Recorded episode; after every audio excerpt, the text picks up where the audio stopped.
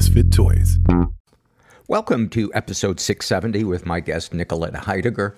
Uh, this is the Mental Illness Happy Hour. It's a place for honesty about all the battles in our heads, from medically diagnosed conditions, past traumas, and sexual dysfunction to everyday compulsive negative thinking. Uh, the show's not meant to be a substitute for professional mental counseling. I am not a therapist. God bless you. Welcome. Did I mention my name? Paul Gilmartin. That's a name I was given at birth, and I have not changed it.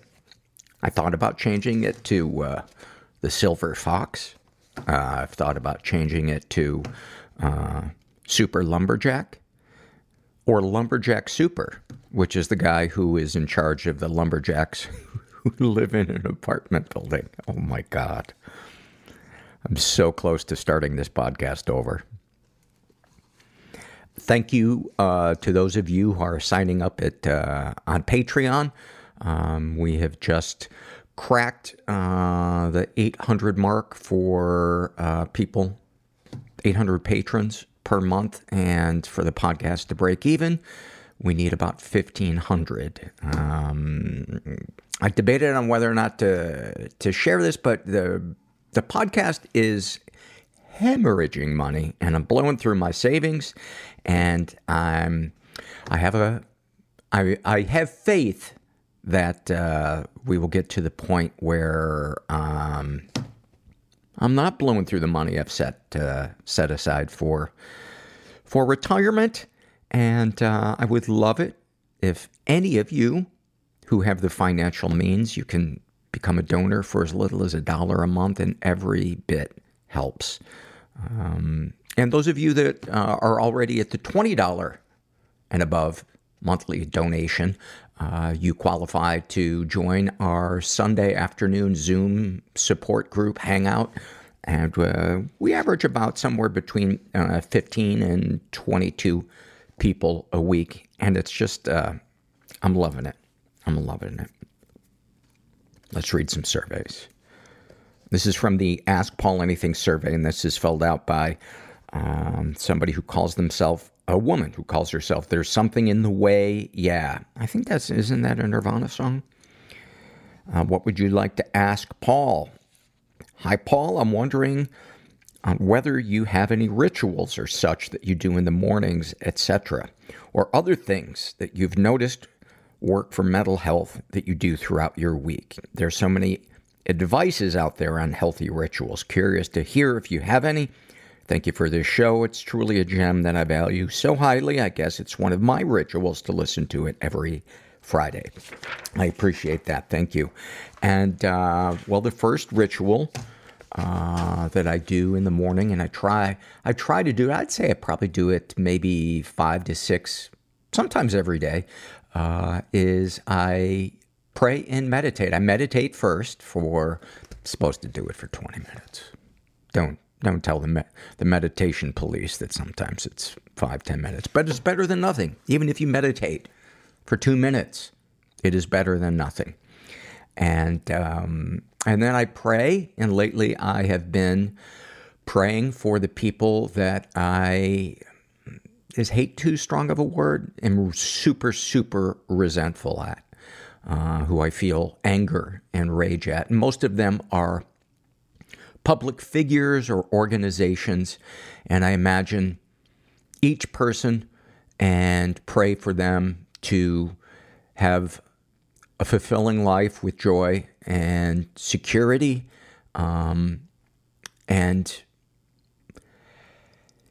it helps. It does help dissipate and that is not something I came up with on my own. It was uh, suggested by people who it has worked for in my support groups. And then I say the serenity prayer to help me understand the difference between the things I have control over and the things I don't have control over. That's a huge one. And it just reminds me, you know, if you can't control it, fucking let it go. It doesn't mean I have to like it. Um, yeah, so those are the, the things I do. And then I do uh, yoga for eight seconds. And that's not an exaggeration.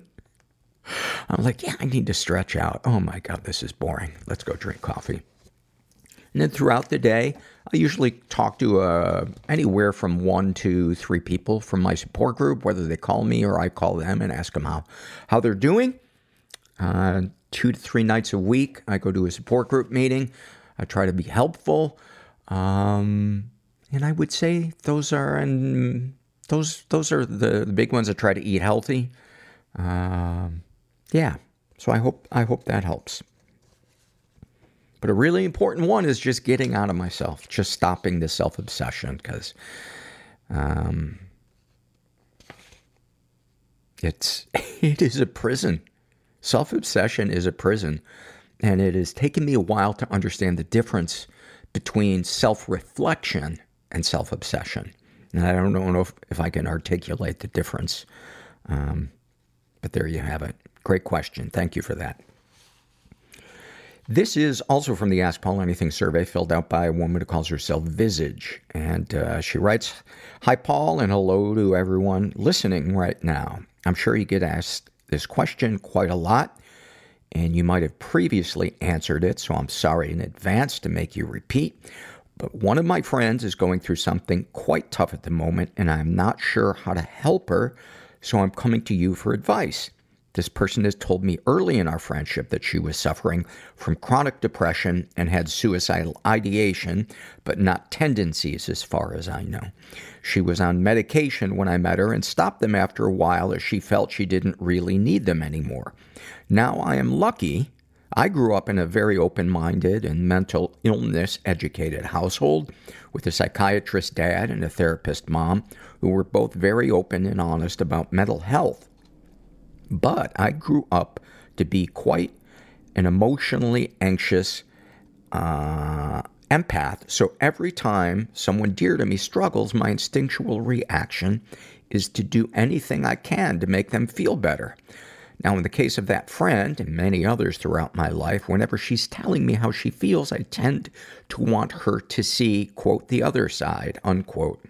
I try to tell her how things look from my point of view or how whatever she perceives might be influenced by her depression. But lately I've realized what it may sound like to her is I'm negating her feelings. It may sound like I'm not letting her feel what she's feeling, that I'm trying too hard to make her, quote, change her mind, unquote. At the same time, I'm also afraid of agreeing with her because I don't want her to think whatever, that whatever depression makes her feel is true, although it is real. I don't know if I make any sense. Basically, my question is what can I do slash say to help her without making her feel that she's wrong to feel what she's feeling? This is such a great question, and I totally get what you're what you're asking. And this is so important. This is so important. The first thing that I would do is I would ask her, How can I help you? Would you like me to just listen? Would you like my perspective? Would you like any advice? And the second thing I would try to be mindful of, and this is more in the long run kind of a thing, is if you begin to feel drained by this, that nothing is changing and she is not trying anything, then if you're feeling drained or resentful, find a kind way to let her know that it's frustrating as you, her friend, to hear her experiencing the same thing, but not trying anything. Um, because, in my opinion, and this is just me, it's almost like somebody with an addiction. Um, I, I believe that we can enable them um, by Not mentioning that we're feeling drained or frustrated by them repeatedly saying the same thing without putting any effort in to try to change things. So I hope that helps. And again, that's just my personal opinion. And I have done that. I did it with somebody and um, they stopped calling me. And I'm okay with that because I expressed it in terms of my feelings. I didn't tell them they were wrong for not trying anything. I just said, I, I I'm I'm feeling drained, and I hope you don't take it personally, but I just need to set a boundary uh, on that. This is an email I got from, uh, how does she want to be referred to as? Um, Brittany. And uh, she writes, I'm writing this after listening to the episode with M. Schultz from 10, uh, October 10th. I felt compelled to write this after hearing the survey by Danny, uh, aged 56. I just want to say that she did not deserve what happened to her. I hope she can find a safe person to share her story with. One possible resource would be RAINN.org. That's spelled R A I N N dot org. They have a national sexual assault hotline. You can call or chat online and it's anonymous. You can also search for a local sexual assault survivor program in your area. I used to be a volunteer advocate at one of these local groups. I was so touched when someone would trust me enough to share their most painful story with me. I hope that sharing their trauma with me was a positive step in their journey. I've also been on the other side of the coin. Some of the most healing experiences in my life have been having my pain witnessed by a compassionate person. If anything, I want, I want Danny to know that her trauma experience was heard by me. I felt tearful. If I could see her, I would hug her and em- emphatically say, It wasn't your fault. You did not deserve what happened to you.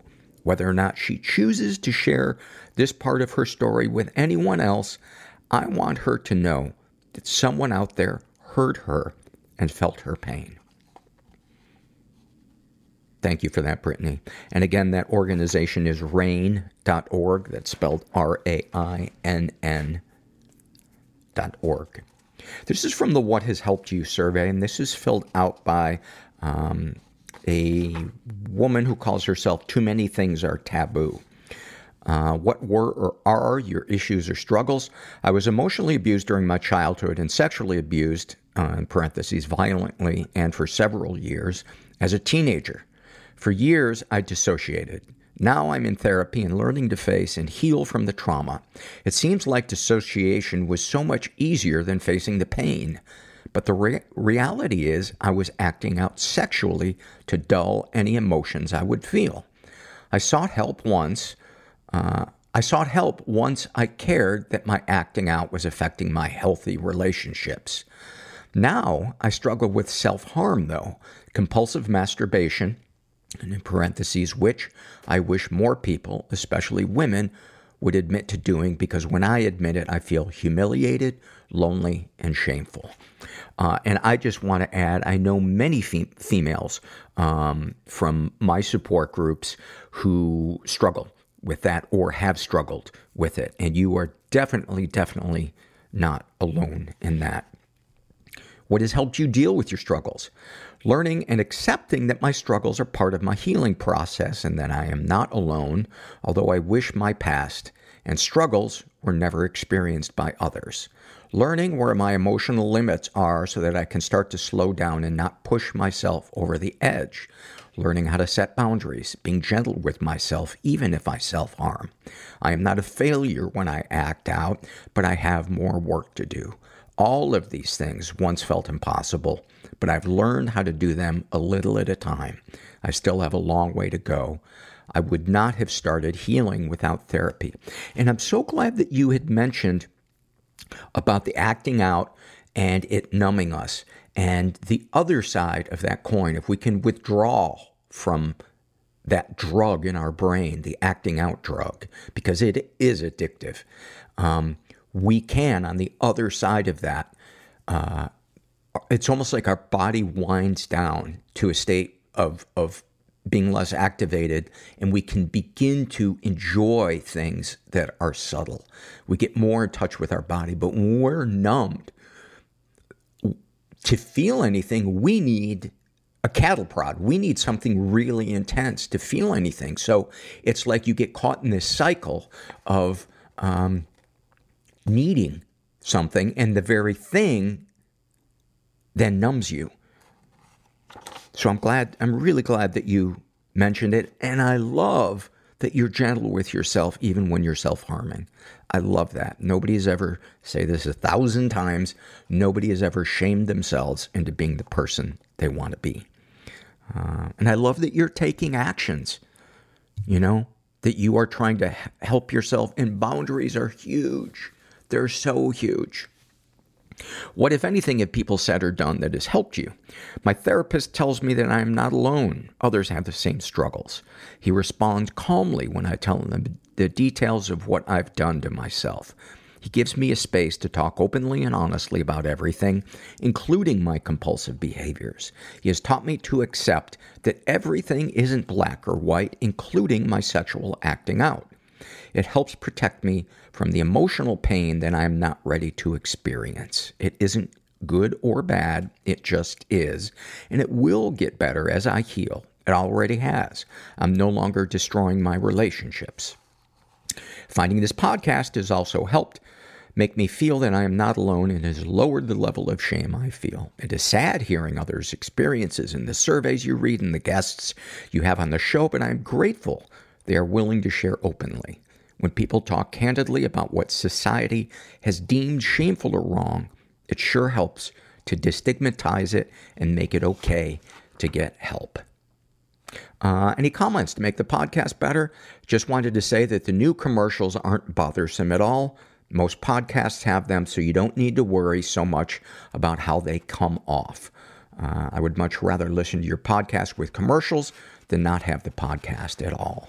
That means a lot to me because I do worry about the fact that I've had to add those announcer read ads as opposed to the to the ones where where I read them. I try, uh, and the ad agency I work with tries to get me uh, the ads where I read them because um, I prefer them because they're less jolting, but uh, it is, as you say in your survey, it is what it is. But thank you for weighing in on that.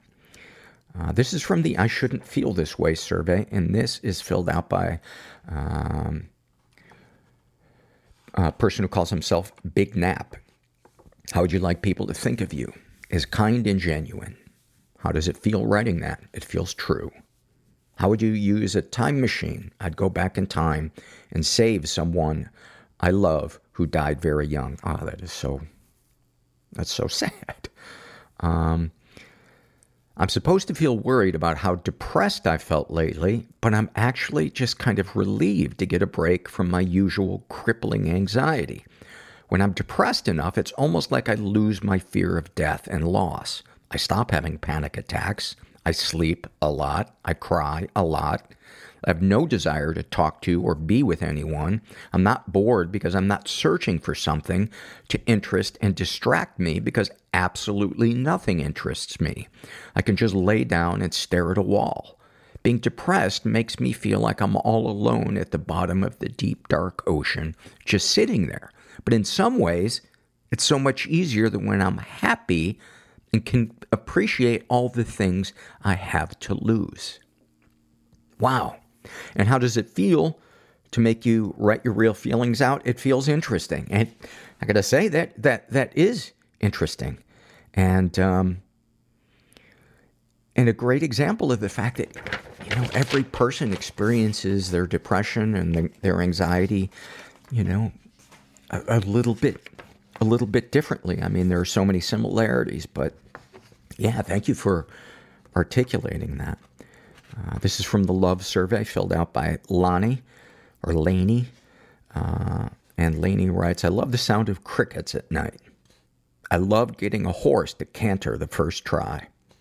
I love the smell of my boyfriend's hair on my pillow. I love when my meds work. And I love that moment right before I catch myself not thinking. Those are awesome. And there's nice little kind of through line in the surveys uh, about turning turning the brain off in a good way. Uh, let's take a tiny break and see if we have any ads to run. And then uh, finally, uh, this is our last survey before the interview with Nicoletta. This is from the Seer Fears survey, and this is filled out by a woman who calls herself Stranded at the Station. Share something you fear. Will I ever find a partner? Throughout my 20s, I rejected almost everyone because I, unbeknownst to myself, was terrified of love and being hurt and rejected. All I wanted was a partner, but I was so anxious over not being good enough for the men I thought were attractive. The ones that liked me, I discarded because I felt no spark. Now I'm in my mid 30s and I'm wondering, or put more correctly, I'm terrified that I let my chances for love go. Is it too late? Dating apps are not the easiest thing to navigate for a sensitive soul, and most of my friends are settled with kids. I hope I will find love, but I'm afraid the love train left me stranded at the station. My consciousness might be disintegrating heavy weighted blanket on my brain. Symptomatically, and I can't think straight. Things present themselves for a reason. And I can't see straight. I couldn't even drive. The first movie that I remember watching with him, post traumatic stress, when I was like five years old, was Pulp Fiction. and moral injury. I would act out the scenes. Gonna go to hell. With my Barbies. the greatest source of our suffering. Ordinary is where all the good stuff happens. Is our unwillingness to experience and accept our emotions. It is very hard to heal in dark isolation. I developed compassion. It is in connection and community where that happens. The process was nearly unbearable. Like, I'm going to have to kill myself. We'll be right back after this. I'm here with Nicoletta Heidegger. Uh, and you are an you're a LMFT, licensed marriage and family therapist, and you're getting your doctorate in human sexuality. Is that is is that correct? Yeah. So I actually I got my master's of education in human sexuality, and I was on that PhD track, and then I totally got burnt out, and I was like, I've had enough of school, and I'm not going to do this anymore. so I decided to pause on my PhD. Maybe I'll go back, maybe I won't, but two masters was enough. Yeah, that's that seems like a lot. It was a lot, yeah. And I kept going from undergrad to grad school to grad school without taking time off. And it's kind of what we're taught in this culture, right? To just just keep going, just keep just going, keep going. And I realized it wasn't feeling good. It wasn't serving me anymore. And um, I was like, I don't want to do things anymore just because I should do them. Right. So I didn't. Was part of that uh, did that come natural to you that decision, or was part of that where you had to uh, kind of be your own therapist? Uh, no, it did not come naturally. I probably put it off for about a year of torturing myself and being like, I don't want to do this, but I just want to get that title. I just want to finish it. I just, you know, I started it, so I don't want to feel like I wasted all this time. And um, I grew up in a high achieving household and also in the US with all the capitalism things and the no pain, no gain approach of like, you just have to do this and then it will be worth it. So it was not natural for me, but I would say has been a step towards practicing not doing that. But it's still a struggle. Bet your the the mean part of your brain kind of uh, tells you, you know, you're you're lazy or whatever. What what yeah, what are what's some wrong of the with greatest? you? Why can't you finish this? Oh, your friend just finished theirs. If you just tried a little harder, if you this, if you that. Um, so yeah, it was a lot of working with that and, and undoing and challenging that. And as you said, my my own therapist voice as well as my my therapist therapist's voice. Mm-hmm. uh, your undergrad was at Stanford. yes. Yeah. Uh, yeah, you did come from a high achieving family.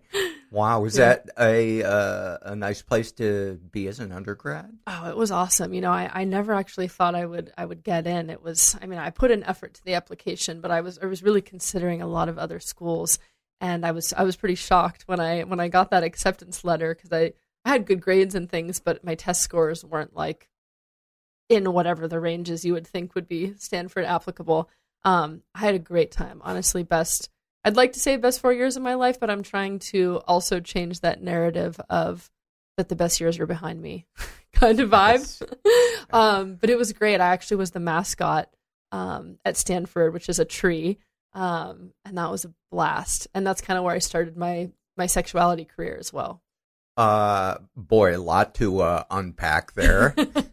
Because as we all know, trees are very sexy. Uh-huh. Uh, actually, I do feel that way. I'm a woodworker, and I find I don't know about sexy, but um, we can make a lot of wood jokes. That's for sure. I just have always been drawn to wood because each piece of wood has its own grain, its own properties that are difficult to work with Yeah. and wonderful to work with. They're it kind of like people. Yeah, Yeah, totally. Yeah. And they're and trees are very sensual too. I mean, the smell, the look, the way they move. You know, there's um, I love trees, obviously. Yeah.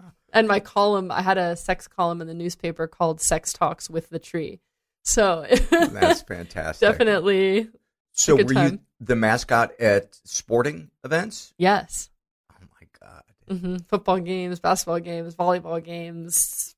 We also got hired to do parties and events and things because everyone, all the alumni wanted the tree at their things, uh, birthday parties, all kinds of stuff.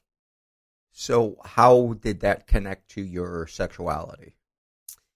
Uh, you know, I mean, I wouldn't say there was necessarily a direct connection, but the, the indirect connection is one of like creativity and things like that. But I sort of just used my platform as a public figure on campus to um, be able to host this column in the newspaper where I interviewed people about different, you know, sexuality topics. And so it was sort of a way for me to um, have a wider platform and and get some get some listenership and viewership. And were you known as the tree or did you use your name? I was known as the tree. Technically, it didn't say my name, but everyone, unlike other schools where a lot of the mascots are secret, everyone knows who you are, and you know they they knew my face and things like that. So I'm I'm proud of it. I've definitely grown a lot since those columns, but I've gone back and read it recently, and it was cool to see how progressive I actually was. I think for that time and some of the topics I was covering. What were some of the uh, topics? talked about um, sex and disability, uh, sex work, non monogamy, um, how to talk about STI status, um, mental health and, and sexual health in general, pleasure. Um, yeah, topics that I still am passionate about today, but I was still I was starting to be passionate about them then. So it's cool to see how it's evolved. What did you find? I, I assume that you took anonymous questions from students, or did, would you just pick a topic and kind of espouse on it? Yeah, sometimes I took anonymous questions from students, but it was maybe l- less advice and more like interviewing. So I would pick a, a topic that I was excited about or one that I had heard a lot of people talking about in my community because I also worked as a, uh peer counselor in the Sexual Health Resource Center on campus. So people would come in and ask questions. So I would sometimes pick things that I heard people talking about or people struggling with and would interview people, sometimes anonymously, sometimes not, about their experience and then have it be kind of educational and journalistic as well as um, seeing a human experience from that perspective. What were you majoring in? Psychology. Okay. Yeah. Uh, and was that something that you were drawn to from an early age?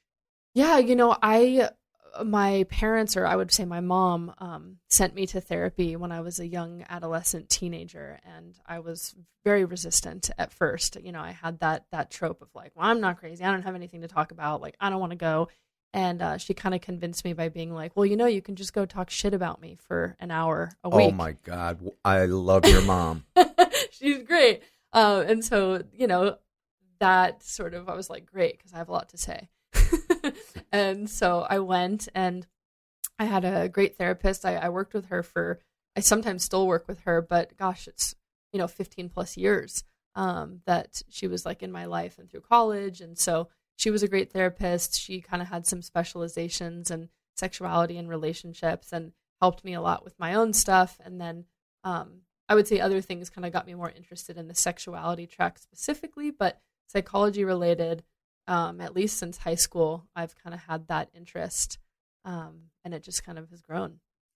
and you know the the trope uh, physician heal thyself uh, kind of the stereotype is that a lot of therapists are drawn to it to to Work try on to, our stuff, yeah to try to figure their shit out right? um, you know but i also feel that that in le- leading a life where we are self-reflective and looking at society as a whole that um, those are the people that make the best mental health professionals Yeah, I mean, of course, I believe that people need to do a certain amount of work on themselves so they're not spilling out their trauma to their clients. And, you know, as you're talking about, there's this concept of the, the wounded healer, right? We're all Mhm. humans just trying to do our best to human. And it can feel really nice to connect with clients um, who see you as a real person too, who's either worked through that stuff and now they see you on the other side, or maybe is even still working through it and then they don't feel alone. So I do think it's important I do the work that I ask my clients to do as well because it gives me more compassion and empathy for them and their process because I know how hard it is and I know what it takes. So, of course, I can't go through everything that each one of my clients has gone through. And I do think we can help people even on topics maybe we haven't experienced, but some level of going through the mental health experience uh, would be a necessity, I would say, to be able to help other people.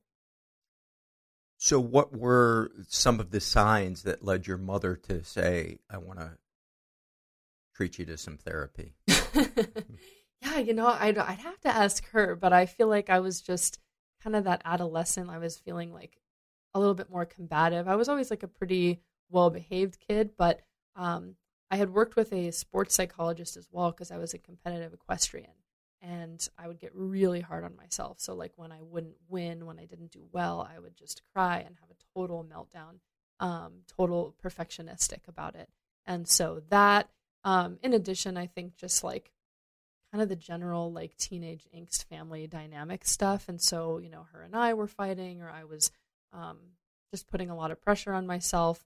Um, and I think she had also seen how maybe some of the um, some of the things that she had experienced in her life, maybe she didn't know how to help me with, or was concerned she didn't have the the background or was working on some of those topics herself. And so, um, luckily, she was pro therapy and and thought it would be helpful for me to have someone who wasn't her um, be an extra support system. What an intuitive. Yeah, what a gift mom. for sure. That's that's so great, and the fact that she wasn't like you're fucked up and you need to change. Yeah. Uh, I mean, don't let me Right. put yeah, I put don't words think in her mouth. like that. But, but the fact that she said you can just go and talk shit about me. I mean, Exactly. that's yeah, that gave me the permission to uh to do it. And then I was able to go in and start reflecting on my own stuff and work on it. But that was definitely a helpful doorway um, that took some of the pressure off of me. I think. talk about perfectionism Yeah. and um, if any some of the issues seemingly unrelated to that um, can actually be connected to it whether it's trauma you know not identifying our own needs unconditional love what you whatever Yeah, absolutely. So I think, you know, perfectionism can be, as you said, attached to so many different things. I think, you know, for me, um, I grew up in a, like I said, a high achieving family. And so I saw parents who really like pulled themselves up by their bootstraps and made, you know, a, a life for themselves and had their own success. And so I think um, my dad also, uh, I'm first generation on his side. He's from Austria. Um, and so he was a professional athlete and so there's this uh, pressure a little bit too of i think you know they really wanted this sort of like american dream for us in a lot of ways and, and to be able to give us all these opportunities and things that maybe they didn't have and so i think there was unintentional pressure of wanting to allow us to have all the opportunities that we could have. And so that kind of resulted in you know wanting us to to do well or giving us a lot of opportunities to practice doing well. And then i really internalized that and, and put it on myself. And um, later i also got you know diagnosed with adhd um, and so there's a big intersection there too for folks who have any sort of you know neurodiversity um, that we can get even more perfectionistic and struggle with that self-confidence piece because the way that we think is different than how we're supposed to be in a classroom setting mm-hmm. which was created by some old white dude in whatever century to get people to follow and listen to instructions and sit and be part of the machine, you know? yeah So I think not knowing that and feeling like I had to try 10 times as hard, which I later now know, to be able to do certain things, uh, mixed with wanting to kind of live up to this expectation and seeing the doors that could be opened if I worked hard, like my parents did, um, just put a lot of pressure on. And um, I think something that a lot of people don't see as being connected to perfectionism is um, putting things off. And so, I, lo- I totally get that. There Yeah. are times when I want to go woodwork Yeah. But the fear of fucking up a piece of mm-hmm. wood or Yeah. not being able to do it perfectly gets me Yeah. so filled with anxiety, I go down and take a nap. Totally. Like I think when people think of perfectionists, they often think of someone who has like the house is clean, everything's put away perfectly, everything's done this way. And maybe some perfectionists are like that who can get into kind of a, an obsessive loop. But I think for a lot of the rest of us, it looks different and it, it loo- can look more like a frozen state where you're kind of in a shame spiral about, well, like you said, if I can't do this right, if I don't have the right amount of time, if it's not going to be good, I'm going to put it off. And then at least when I do it, I can make the excuse like, oh, well, I, I just did it last minute. Mhm. Uh, and so I think that's been a struggle too, is sometimes I will put things off because there's a fear that it won't be done a certain kind of way. So it can be it can be quite difficult to find motivation when you're in that loop. So, what do you advise a client when they're going through that, or what did you learn about yourself to help yourself deal with that? Yeah. I mean, something you said before relates to that. And I think first kind of figuring out and honoring why our bodies or minds think that we needed to be in that perfect mindset in order to be safe, in order to exist, in order to survive. So for me, it was like, oh, if I do things this way, I get recognition.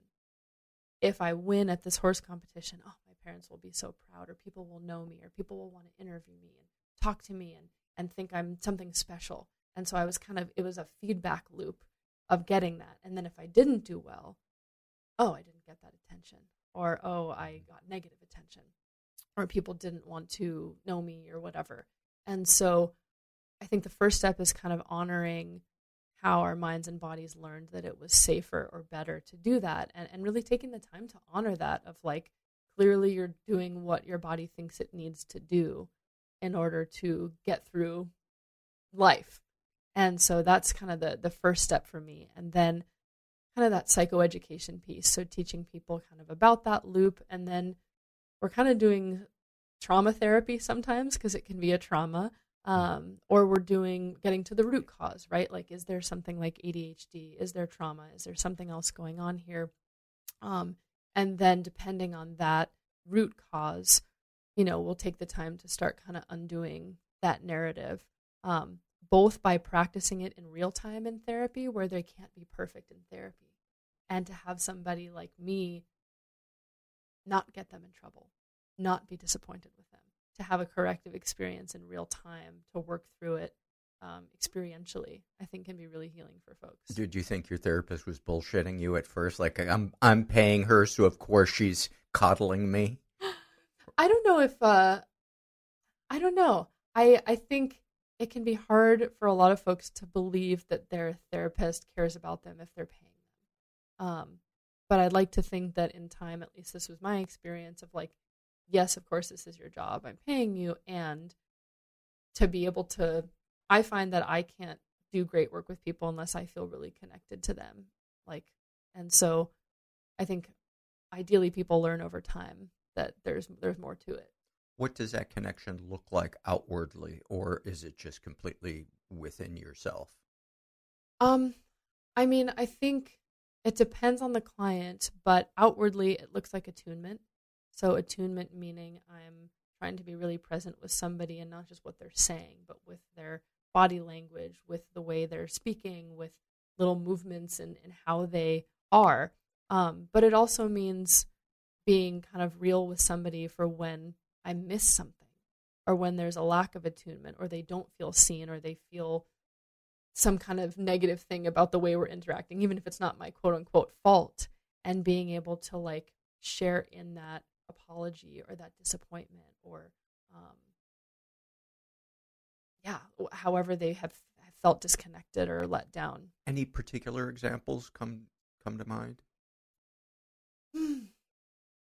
I don't know if I can think of one specifically, but just like, for example, let's say I'm working with a, I guess this has happened in some way, shape, or form, but let's say I'm working with a couple and in one session, and this could be, it doesn't have to be someone's fault, but based on their, their own stuff, based on how the session is going, let's say they feel that I didn't hear them and I was siding with the partner or something like that.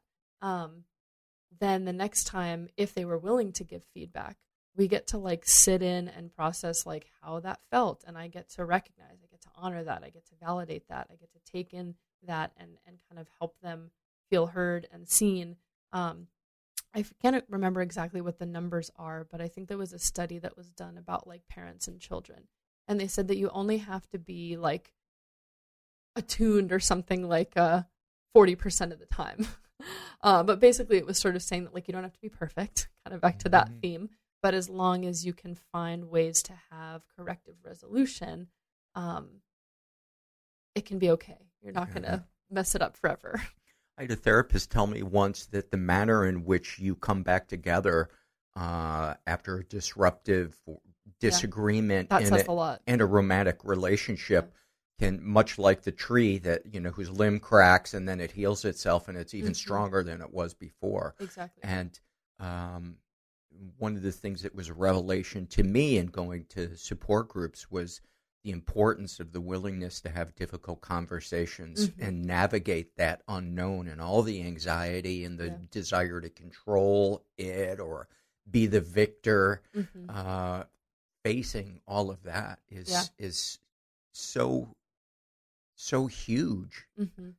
and I, I i never knew that i would feel closer to Mm. somebody after conflict after conflict and obviously it depends on the way that they handled it and did they Right. own their stuff did i own Yeah. my stuff did we you know did we both kind of uh get off our chest what what we wanted to say and I like to caveat that this does this is not we're not talking about like an emotionally or physically abusive situation Correct. where it's like oh they did this horrible thing but their apology was great and now they're love bombing me and doing all this nice stuff uh we're talking about a different kind of repair not the loop of abuse where it's like terrible thing and then nice thing and we hold on to the nice Right. thing and we stay right so i right. just want to caveat that Yeah, no, like Yeah. I told you I was going to pick you up at the airport and I totally spaced out and that's the second time I've done it in Yeah. our relationship and yeah different i I think other ways that i build connection is holding strong boundaries um, so a lot of people have had boundary crossings. so i'm, I'm holding a, a boundaried space whether that be with my time with their time with how we talk about things um, i'm also my approach is one that comes from like not a lot of shame so creating like a safe space for people to like be their total selves and not to be um, scared or shaming or intimidated by the shadow parts of them that they vulnerably introduce me to well, what a great way to segue into uh, sexuality. Mm.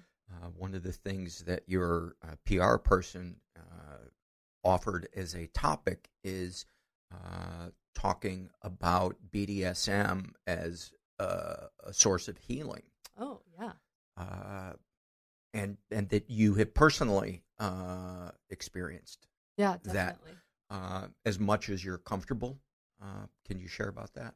sure um, so for folks who don't know i don't know have you talked about bdsm much on the podcast We've we've touched on it, but I don't know if we've ever done many deep dives into it. Okay, so it's a it's a four letter acronym, but it actually stands for three couplings of words, so six words. It's um, bondage and discipline, dominance and submission, sadism and masochism, um, which can mean a whole bunch of different things. But a lot of people just say kink, um, and I guess when I think of kink, I think of an adult playground where we get to explore sensations. And so I think a lot of people, when they hear kink and BDSM, they think like dark dungeon and pain and chains and like sure it can be that but that is one sensory experience there's a whole lot of other sensory experiences that could fit under this umbrella um, of kink and bdsm and so of course i like to preface it by saying kink and bdsm is not a replacement for therapy uh, but i do think it can be a really excellent adjunct to help people have corrective experiences um, and to be able to find ways to be in relationship with the shadow parts of themselves. And so I think for me, the way it's been most healing is it's given me a space to play again. So I think with the perfectionism that we were talking about, um, and growing up in this culture, there's there's a lot of ways that we're taught that we need to work first, and then and then if we have time, we can play later. Right? Do your homework first, and then play later. Um, And now I know that play and pleasure are essential to survival and essential to healing, as opposed to something we deserve when we're finished or when we're healed. Um, and so for me, kink and BDSM has been an area where I get to play as an adult. I get to play with sensations. I get to play with roles. I get to play with the shadow parts of myself. I get to play with shame. Um, I think it's also been By facing your shame, sometimes by eroticizing it. can, Um, can you be more s- specific? Yeah. So I would say, um, let's say we're talking about the perfectionism thing, right? So something that has appealed to me within the kink and BDSM realm is the idea of being a good girl.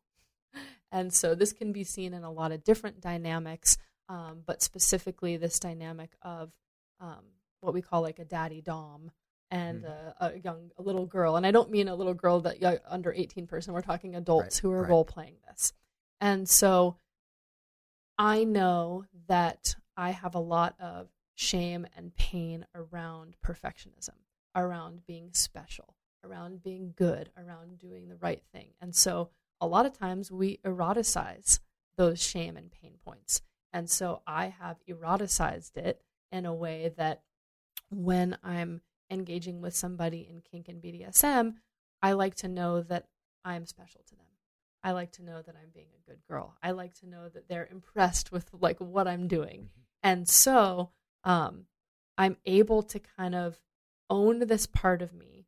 And instead of just like having that perfectionism like happen to me, I feel like I get to kind of re narrate it, own it, and have these experiences where I get to sort of engage with that pain point, but then it becomes pleasurable and eroticized in a way where it's like, oh, I am being such a good girl. Oh, that's so nice, right? Um, and it becomes, um, it becomes fun. It becomes pleasurable. It becomes corrective, um, and I get to sort of have this safe space in which to reproduce uh, these scenes from my life that may have caused pain, but now I get to own them. Now I get to redirect them. Now I get to have these corrective ones where I'm in charge. And you're and you're choosing for the experience to happen, Exactly. which is Exactly. so huge.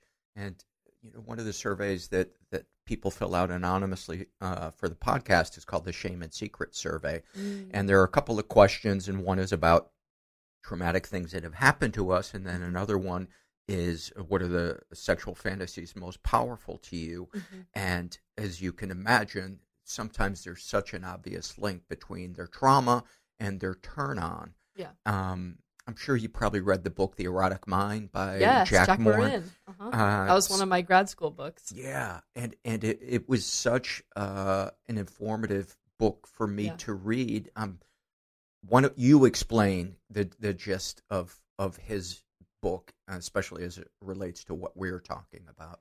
Oh gosh, I'm like, I like, I noticed my body tense up by being like, oh god, what did I read in grad school? What's the summary? Um, from what I recall, he was talking just a lot about like how our fantasies are shaped. Um, and I like to preface when I, when I think about his work or just this work in general. Um, I know there's already a lot of sort of shame and judgment around fantasies and kink and BDSM. So I like to preface by saying sometimes we don't know why we're into something. And even if you find out that the why is somehow trauma related or something, that does not make it wrong or bad. Um, or mean that we liked it when it happened. Exactly.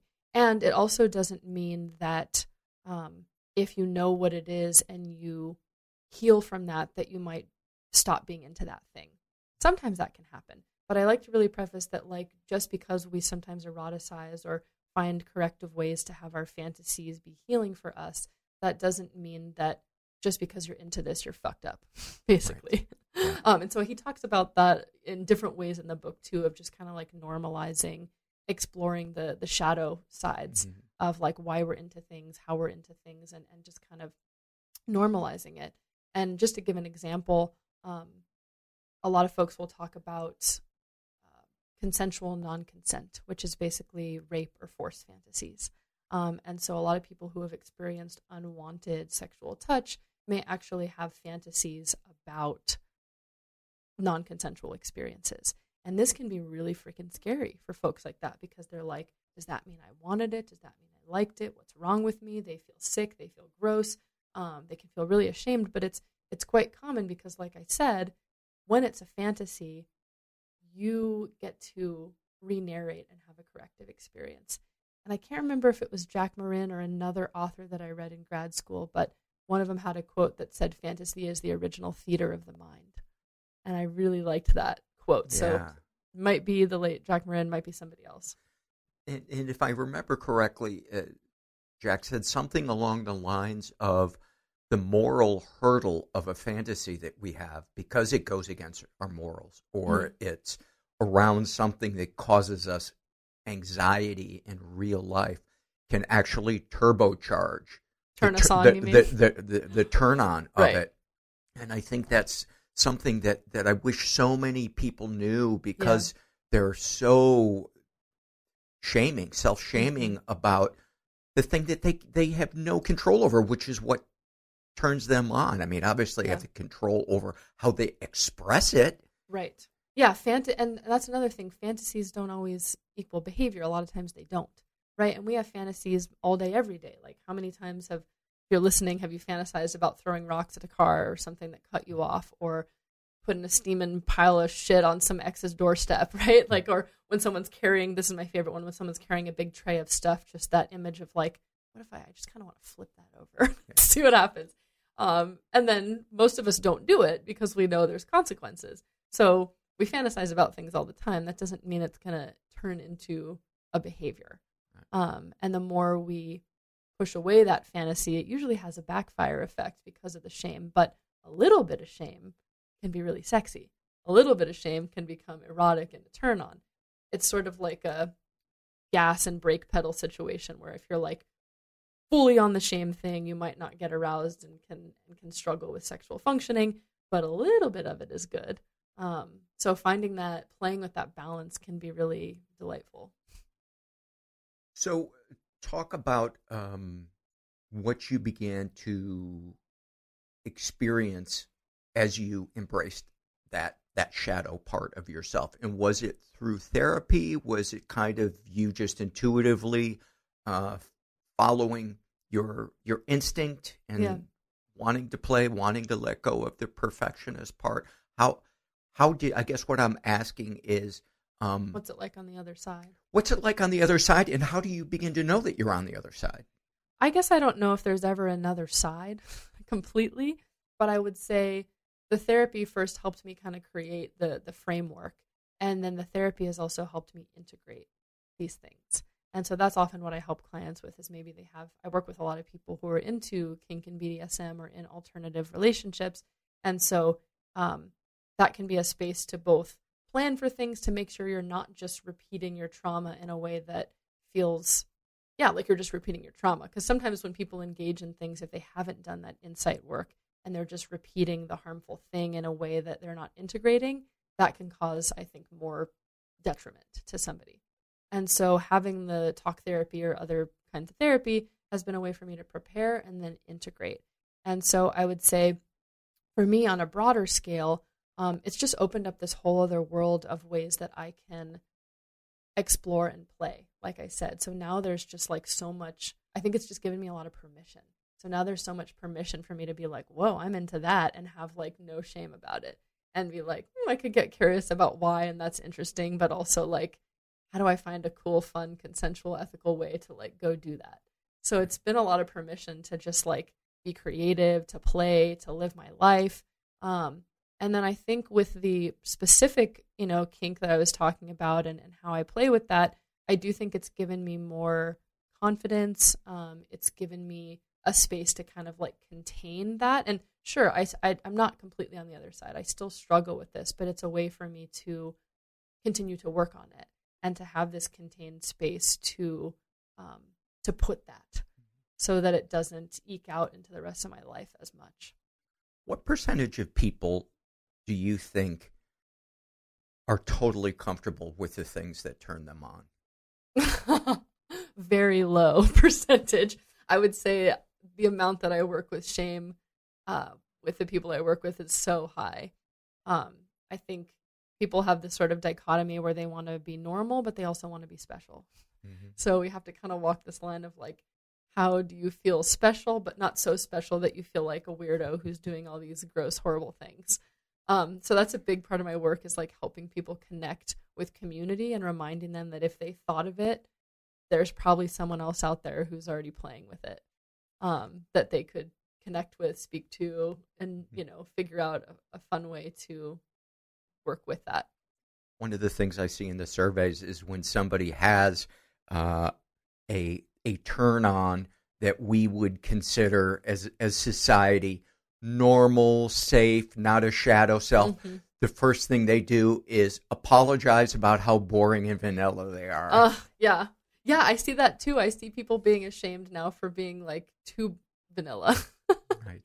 And that to me is not being sex positive. Sex positive doesn't mean that you're like a kinky slut all the time. And I say slut with love because that's the name of my podcast. Sluts and Scholars. Yes, thank you.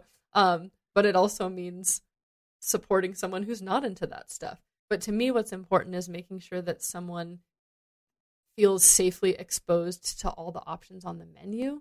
So they're making an informed choice about what they're into and or not, as opposed to like, oh, I'm in this box because I never knew there were other options. hmm Uh, and good place to segue into what are the landmines or red flags for somebody who is deciding, I want to explore this. You know, maybe I like giving up control, or maybe I like taking control, and I have these fantasies about it. Mm-hmm. How do I go uh, about Exploring that. exploring that? I, I would imagine if they're not aware of boundaries or Yeah. what is safe or not safe or what the red flags are, Yeah. talk talk about that. S- speak to that person who's listening, who is like, "Oh, I'd like to know. I'd I'd like to engage in that, but I don't know where to begin." Yeah, so I would say for folks who are into kink and BDSM, and I wish the the whole world used a lot of these things, and and that's not to say that look, there are unfortunately bad actors in every community, but in general, kink and BDSM places as a community places a lot of emphasis on consent, on negotiations, on discussions, on Transparency. transparency on consent on um, safer sex conversations including physical emotional spiritual um, on having checks and balances. And again like i said unfortunately there are bad actors in every community but these are sort of the tenets um, that it's built on. And so the good news is if this is something you're interested in you don't have to do it alone and i would never recommend doing it alone. Because it is sort of like a still a marginalized space it's, i think it's so important to have community. Community to learn from community to check and balance safety um, community to not feel like a weirdo um, you know all these things. So there are classes. You can take classes online. There are uh, professional um, dominatrixes or professional you know of, of all genders that you could go to who teach and do classes some pre-recorded some one-on-one work. You can go to a sex coach who specializes in this. You can um, reach out to a sex therapist like me. You can listen to some podcasts. Um, but working in that realm can be beautiful and wonderful but i would really advise people to not go into it un- unwittingly and irresponsibly um, because you are sort of carrying a lot of um, you're working with a lot of power. And it's important to uh, be informed have these checks and balances and also be aware of your your own maybe uh, growing edges. Because if you're not aware of those that's where you can cause i think harm to yourself and others. Or at least being open to know that you have them. You might not know what they are until you rub up against them but at least have a integration system in place to make sure that you're going to be able to address those when they pop up because this kind of play will force you to look at those things.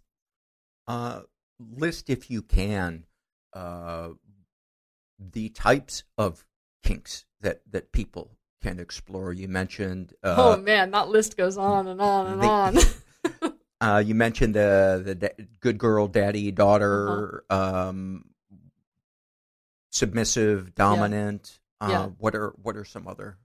Oh gosh. Okay. Well, just to um, just to kind of go through the acronym, I guess. So bondage. Some people are into um, being tied up tying other people, um, being flying around in the air while being tied, uh, those kinds of things. Um, and then under that umbrella, there might be like, oh, well, do you like rope? Do you like chains? Do you like leather straps? Do you like harnesses? Do you like this? Do you like that? So there's a whole array. And pain. Yeah. Right? Do you like pain? Do you not like pain? What kinds of sensations are you interested in? Um, under the um, discipline thing, um, you might think of maybe more like feelings you want to experience. So, like some people, like, do you like to be degraded or do you like to be a good girl? Do you like to, like you said, do you like pain or do you like other sensations? Um, and then with the dominant submission thing, you know, it's like, do you like to be told what to do or do you like to be in charge? Do you like to um, play with power? Do you like to not play with power? Maybe you just like simple blindfolds or spanking. Um, are you into certain kinds of outfits? Um, the amount of things that are out there is an endless list. And so if you're feeling overwhelmed, but you're curious what might be out there, I would encourage you to go look up a yes, no, maybe list. Um, this is basically a list that will list different actions, but also different feelings and words and behaviors and sort of core erotic elements to see what you feel in your body as you're reading through them. Um, a good one that I like was done by a colleague, um, Bex Talk Sex, B E X Talk Sex. So if you just Google Bex Talk Sex, yes, no, maybe list, um, you can find a pretty comprehensive list to figure out what you're into.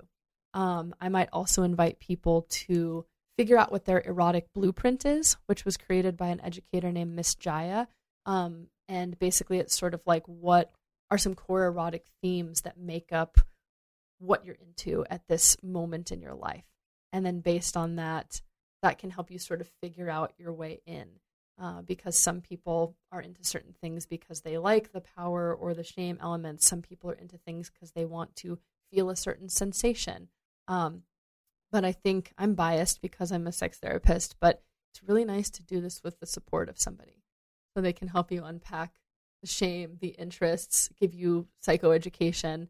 Um, so get some help. What do you say to the person, let's say, who's in a marriage Mm-hmm. and they have a kink and they've hinted at it to their partner and they don't feel like it it was received and they're afraid of maybe being more vocal about it or they're feeling alone in in what turns them on Yeah. what uh, I mean, I first just want to normalize that that's so common that most of us who are in partnerships are in a partnership that has some kind of differing desire, whether that be the amount, the frequency, the style of sex and pleasure, how we experience sex and pleasure. We're not the same person. So, and then usually people find themselves attracted to someone who's their opposite. And at the beginning, that's fun and sexy and exciting. But then after time, you're like, why the fuck aren't you more like me? I want to do all the things I want to do. So I just want to normalize that that's pretty normal. Um, first, I would say it would be important to kind of figure out and get a little more clear with yourself on what role you want this kink or desire to play in your life. So that would be, you know, reading the books, going to a therapist or a coach um, to help you kind of get a little clearer on is this something that I want to just stay my fantasy that I'm happy just having with myself? Is this something I want to engage with with a partner? How? What are the limits? What would that look like? Um, so getting some support from someone to help you get a little clearer on it. And then it can also be helpful because going to a person like that is going to help you practice getting those words in your mouth. Because talking about vulnerable things is already can be scary, but talking about something where you don't even you haven't even said the words in your mouth out loud can be even scarier. So going to someone to practice this language, getting those words, those terms in your mouth, getting some education about it. Um, and then um, once you do that, and hopefully that person can also help you figure out how you can have these conversations. Um, but I'm a big fan of what I would call like the shit sandwich technique. Have you heard that before? no It's basically like say the nice thing, say the hard thing, say the nice thing. Mm. Um, so, for example, maybe you could say, if you know that it's a person that you're with that you feel safe with, that you've been able to talk to about other stuff with. If you haven't been, that's another therapy topic, right? And that could either be your own shame to be vulnerable or if they haven't received your request or don't listen to you, you may need some couples therapy. But if it's someone who you know cares about you and cares about your well-being, your pleasure, whatever, um, I'm a big fan of this shit sandwich technique. So it would sound something like, um, "Hey, you know, I feel so close to you when you hear me out and don't judge me on things. Remember when you did that with this other thing? Like, gosh, I just you were so sexy when you did that." And you know what? I was listening to uh, this podcast the other day with this uh, sex therapist, and she was talking about these things. And, uh, you know, I was kind of interested in this. I'm wondering if you'd be willing to uh, listen to that with me. Like, oh, I just love being able to talk to you about this stuff. Like, it's so great to have somebody who um, who cares about my pleasure. I, I, I love it, especially because it's just kind of dipping the toe in the water. Yeah. You know, rather than vomiting up the stuff that we're afraid we're going to be judged for so we can get Right. it over with. Yeah, I mean, I'm definitely a fan, and I'm fine with clients doing this for me is blaming me, blaming me, blaming my podcast, blaming this podcast, blaming a book, blaming an article, being like, oh, you know what? I was reading this like crazy article the other day that was talking about this thing, and then I was kind of like, well, that's interesting. I have an idea. Will you read this with me? And uh, you know, um, I'm also a fan of the name it to tame it thing. Have you heard that term before? I have, but to talk about it. just like naming the fear, naming the awkwardness, which is I know scary and vulnerable to do, but it's sort of like what we were talking about with kink that like you're owning it. So instead of waiting to have the embarrassment or the shame or the response um, be done to you, it's instead being like I'm owning this thing. So I might say like, "Hey, I'm really scared to talk about this thing with you. Um, I don't know how to do it. I'm worried that you're going to shame me. Will you help me? I love it. And so that's fucking scary to do, but it's kind of owning like you've already named it. And then once it's named, I find that softens the receiver, the listener as well, but also like you've taken ownership over that that fear or that sensation. Talk about the person who's in a relationship, you know, maybe they're married, maybe they have kids, and they've broached the subject to their partner. You know, I, I, I like to be spanked and to be verbally Yeah. degraded, and their partner is like, Ugh. that's against God's will, or, or Mhm. whatever whatever it is that that makes me really uncomfortable, and and and the person who has this kink Yeah. it's the only thing that can bring them to orgasm. Mm. And so they they are going to spend the rest of their marriage trying to keeping figure out keeping that inside themselves. Yeah. I would imagine there's a feeling of loneliness absolutely. in them. How, how do you how do they deal with that? How do you deal with that with them as a therapist? Yeah. I mean, I had this in my partnership actually, in that some of the things that I was like into when I first shared them with my partner, because he hadn't heard them before, he was sort of like, Ugh, I don't know if I'm into that. I don't know about that. Um, which is always hard to, to hear. Um, and luckily, because I'm so pro therapy, pro whatever, like we had somebody to talk about it with. So I'm I'm always gonna defer to like get a therapist, get a sex therapist. You don't have to do this by yourself. Um, but the interesting thing was, and I do this with my clients too, is sometimes people don't understand the underpinnings of like what excites us about something. And to get to really like the core erotic theme. Um, and so when we just say the action, they may have their own association with it. So let's just say like it's spanking or something. If someone grew up in a, an abusive childhood home where they were spanked and it caused them harm, and then they hear their partner wants to be spanked, they're like, well, why would you want to feel that pain and harm? And you hand them Jack Morin's book. yeah, exactly. Um, and so we might explore like, well, what is it about the spanking that's exciting for you? And I really try to help people peel it back to the base layer of whatever it is. So whether it's like, you know, I like to feel held, I like to feel warmth on my body, I like to feel impact because it brings me back to my body. Uh, whatever it is, helping people get to that base human desire and sensation and see if there's a way that their partner can understand that language. That makes sense. Um, that's why I, I do like that erotic blueprint approach. And um, I actually really liked the. Uh, I'm not a fan of everything this company does, but Goop put out a special on Netflix called Sex, Love, and Goop. Um, and they featured a lot of couples, a lot of real couples, and some that thought that they were not congruent in their desires. But really, what it was is they were different kind of erotic blueprints, kind of like we think of love languages, and they're speaking a different language. And so one person hears one thing and they don't understand kind of the base root of it, and they're like, I could never speak that language. Um, but if we have a willingness to learn each other's language and get to that base root of it, we can have more overlap than we thought, but also we can find a way to speak each other's language. Now, of course, there's going to be partners who don't have a willingness to learn your language and like aren't willing to join you in that. So I think at that point, and if they're not willing to go to therapy, they're not willing to work with you, they're not willing to put in the effort, it's just a no, no, no. I think you have to decide how long can you go on hiding this part of yourself? Are there other ways to get that need met? Can you be okay with having a rich fantasy life? Can you be are they okay with it? Are you okay with connecting with other people in community? Are they open to non-monogamy? Um, are they open to alternatives and figuring out this desire discrepancy? Yeah. Um, and then asking yourself if they're really not not willing to do that work, am I willing to not have this in my life? Is this a deal breaker for me? Um, unfortunately, sometimes, sometimes it is.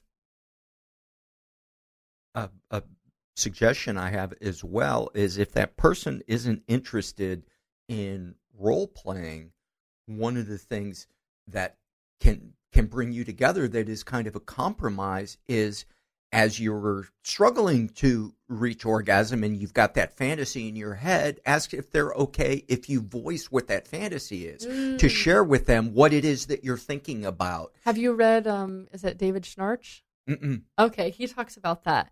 Um, he's got a book. I can't remember if that's his first name, but Sch- Schnarch is his Mhm. name. He has a book called Passionate Marriage, and it's about exactly that, where it's like if you decide you're willing to share your fantasy, which I know can be scary, is your partner at least willing to join you in sharing that fantasy so that the fantasy feels like something that connects you rather Right. than, oh, I'm just going to do it on my own. And nobody knows what's going on in your mind.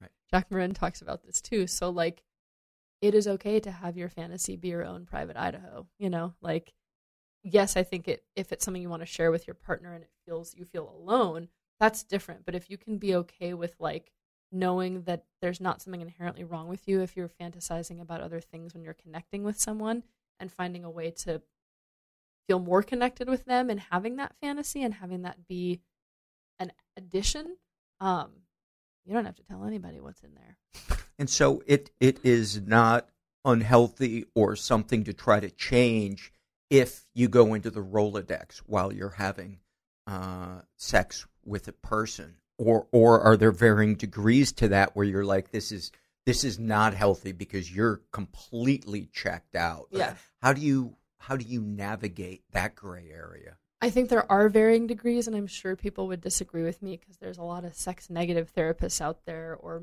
more monogamously minded therapists who are like, no, it's wrong to think about or be attracted to or be doing that, and you're dissociated. And yes, I think there are some folks who might take it to a point where they feel lonely, where they feel disconnected, where their partner feels unseen, where their partner just feels like used as a receptacle, but not in a fun, kinky, consensual way. Um, so I guess I wouldn't say it's up to me to decide what's healthy for that couple, but I want to help people figure out individually and as a partnership what role fantasy plays in their relationship. How much are they supporting each other and having those things? How much are they supporting themselves in having that? Are they able to um, stay connected to themselves enough in a way that feels pleasurable? So I kind of help people figure out like what feels like the the boundaries and comforts of for themselves and for their relationship as opposed to me being like this is healthy and this is unhealthy um i don't like that black and white approach What are some of the signs that a uh, someone's sexuality is uh, problematic Yeah. for for their their life. hmm Um, what are what are some of the signs? What are some of the the red flags? Yeah. Yeah, so I, I like that you framed it that way. There there are a lot of folks who operate from like a sex addiction um, approach. Uh, I don't operate from that. Um, sex addiction is actually not something that's found in our diagnosis manual. It's not something that's recognized by most international health organizations. Uh, but there are sexual behaviors that can cause harm, that can feel problematic, that can feel out of control, that can feel compulsive. Um, and for those, we're usually looking at is this um, is this negatively impacting somebody's day to day life? You know, is it Be it getting- someone else or or the person. yeah is it is it getting in the way of their work is it getting in the way of their relationship is it causing them personal distress um, is it causing harm to somebody else you know non-consensually? Um, and it's interesting because that doesn't necessarily mean sometimes it means that the behavior in and of itself is maybe objectively harmful when it's like abuse or harm against a child and things like that. Um, but other times it's not always the activity or the behavior it's how we feel about the activity or the behavior. So like i've had people come to me who thought that their behavior was problematic because that's what they learned. And i'm like well what is it? And they're they're like well i masturbate once a day. Right? So it depends who you ask. And that's where the sex addiction thing can be problematic because sometimes under that approach practitioners have a projected idea of like here's when things are good here's when things are bad here's when they're out of control. So i kind of help people figure out well what does what does a healthy sexuality look like for you what does it look like for the people around you? How is it impacting you? How is it impacting the world around you? How do you feel about it? Are you going outwardly against your moral code? yeah exactly or or do you not have a moral code and you're harming people? And and that's different than we're looking at you know people who have more antisocial and or narcissistic things that might be causing harm. Um but i think like i said it's helping figure out like what is their value system where does this fit in? How do we work with that? Um, is it aligning? Is it actually the behavior that's the problem or is it the way they feel about the behavior? And and what's sort of the root symptom sorry what's sort of the root cause of this symptom? What what do you what are your feelings around the topic of pornography that portrays uh, non-consensual situations? Um, because there's a wide variety yeah of the way it is executed. Mhm. Um, talk talk. I know that's a really open-ended question, but Yeah. it's something that there's there's it's very polarizing. People's opinion on it, and it seems to me like something that's that's not black yeah and white. And and in general, what is your opinion on uh, pornography? yeah um i would say in general i'm a fan Mhm. Of pornography. yes but let's let's delve into it a little more i think a lot of people like to scapegoat porn as the problem um and of course within every system there can be issues um and because of our sort of puritanical roots i think a lot of people like to scapegoat pornography um, for me, the issue is not usually porn. And when I say porn, I mean consensual, ethical porn. Um, otherwise, it wouldn't be porn. Right. Um, it would be something else. It would be abusive. It would be, you know, exploitative. Um, and what to me is more the issue is the lack of comprehensive sex ed in our culture. And so I think people like to blame porn, but porn is entertainment. I mean, sometimes it can be educational and, you know, teach us what we like, or sometimes there's educational types of, of porn content or erotic content. Um, but if we had comprehensive sex education and if we taught younger people how to have critical thinking around this, they would be able to look at it and be like, oh, I know this is entertainment. I know these are professional sexual athletes, uh, or sometimes amateur sexual athletes um, to be able to look at it and know that as opposed to not getting any sex education and then looking to porn to be your thing. In our um, in my field, we have this saying: you wouldn't learn how to drive from watching the Fast and the Furious, just like you shouldn't learn how to fuck from watching porn. Right. Um, and so porn is fantasy. Porn is um, entertainment. And so when we talk about consensual non-consent scenes, um, you know, there are obviously different companies and things that do better in terms of making sure that things are done safely, ethically, that there's proper negotiations, that there's um, required people on set to look for safety to make sure things are are are going well. And so, obviously, when it's done um, from that framework, and there, there's ways to do more research on the companies and content you're watching, but you just often have to pay, and a lot of people don't want to pay. Um, but you know, with that, I think that can be a lovely outlet for people.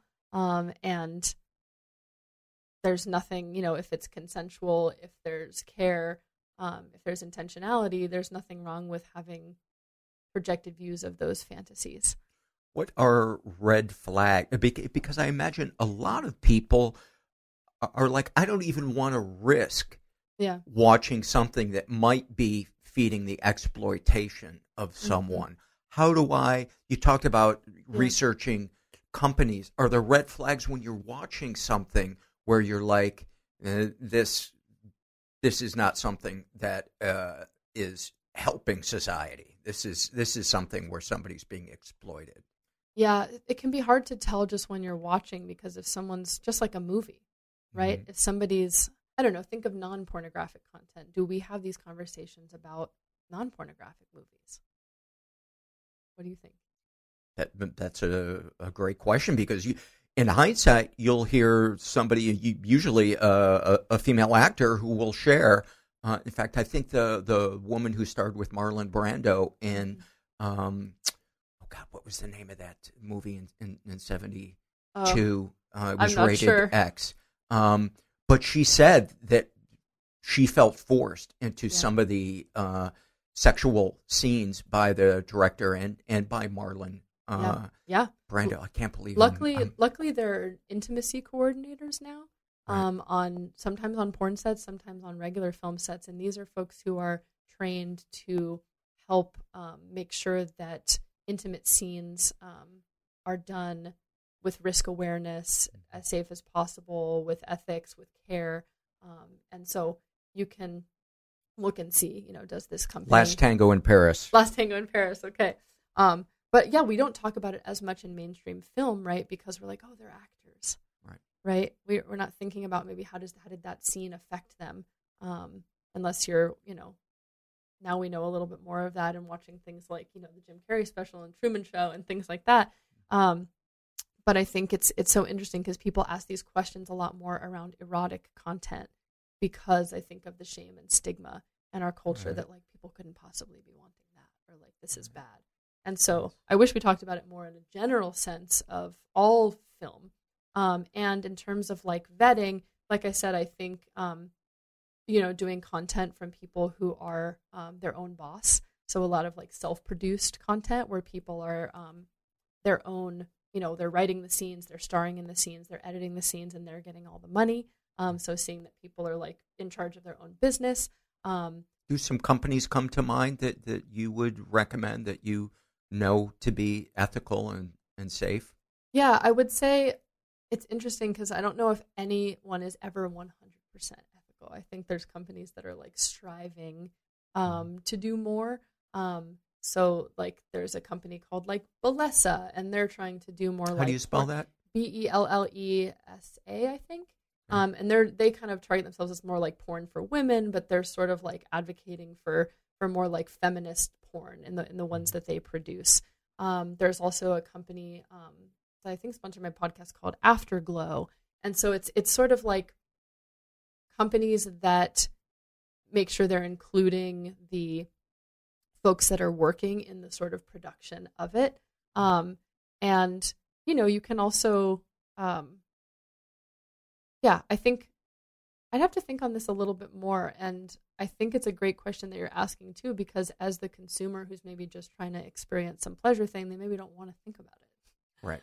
Um, and so, Which is what I do when I order from Amazon. right, yeah, exactly. We find this dissonance of Right. like, oh, I hate this guy, but like, oh, it's really quick if this would just get here. Yes. And so I guess my invitation more is to think about like what are your kind of current value systems and and thinking about what are the things that are important to you to help guide you to look for that. Uh, let's talk about equine therapy. That was another thing that your PR person mentioned. Yeah, Uh, I may have to um what, what oh, time is it? we are. It's three ten. Okay, I just have to pop out by like I have to leave by like 3:30. Okay, yeah. I might think probably five minutes more, and, Cool. and we'll be. I'd love to keep talking to you. I just clients are waiting. Yes. Uh, so talk about equine therapy, how you got into it.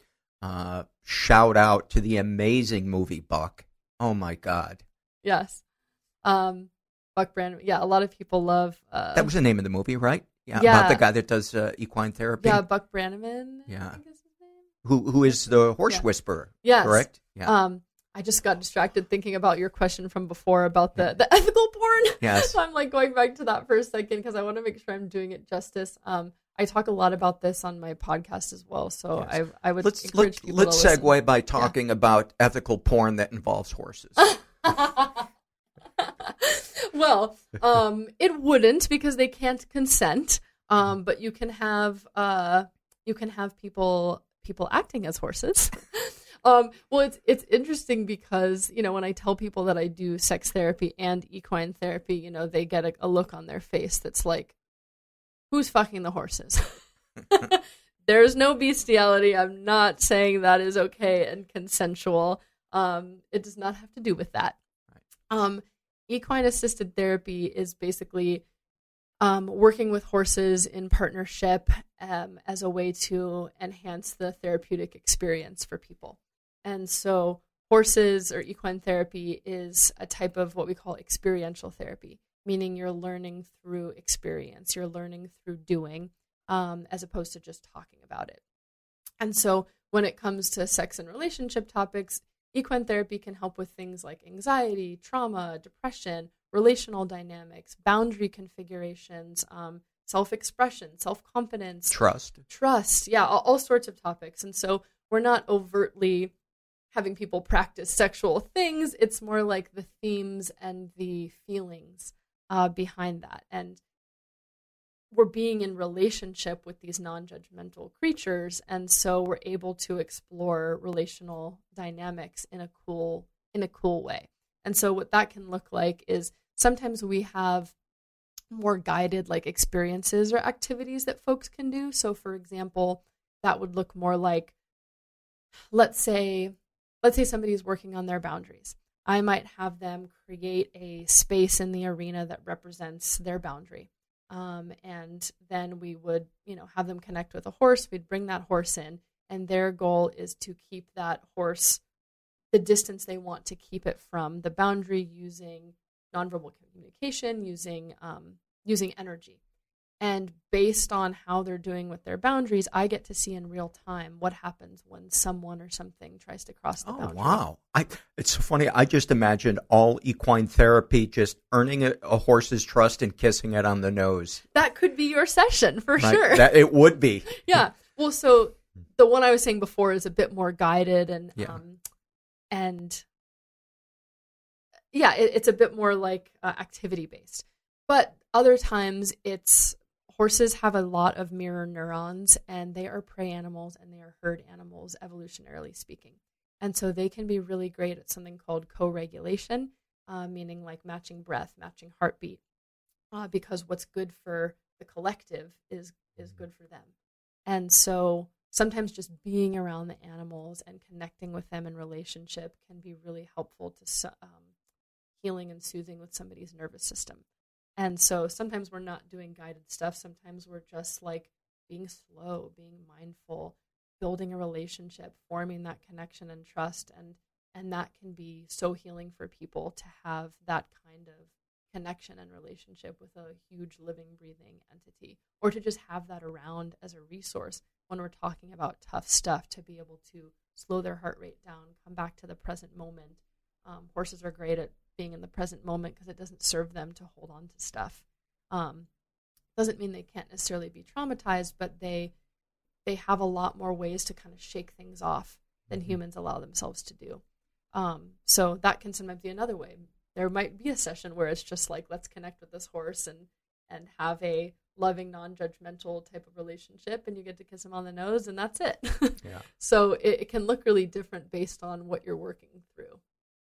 Uh, one more question, Yeah. and I, I actually would hate to end on this one, so I'll try to think of another question. Okay. So, so this isn't the end. But one of the things that gets filled out in the surveys a lot Yeah. is somebody holding on to the shame that they, uh, when they were a child, and it typically tends to be uh, uh, a girl whose sexuality was budding, and she encouraged the dog to lick her vagina, and and they are still steeped in shame. They think they're a terrible person. And obviously, you know, when we're talking about non-consensual stuff with Yeah. with animals and and adults, it it seems like a different situation than a kind of an innocent child exploring something, but I don't know how to put it into words to say that. I hear what you're saying. Thanks for asking the tough questions. I appreciate that. Um, I mean, look, we when we're young and we don't know any different, and no one's teaching us about sex. You know, we as humans learn from an early age that rubbing here, doing this there, doing that there, and it's so funny because your dog is licking my hands under the table as we talk about this. Oh yeah, yeah. Boundaries, Gracie. Um, yes. Um, but you know, it's it's it's hard if you don't have any experience or teaching or somebody guiding you. So like I'm not saying you should beat yourself up and torture yourself forever that you like harmed an animal and and chances are you ideally hopefully didn't and they just enjoyed licking that peanut butter or whatever. Mm-hmm. But like now that you know, what do you want your sort of like values and, and things to be?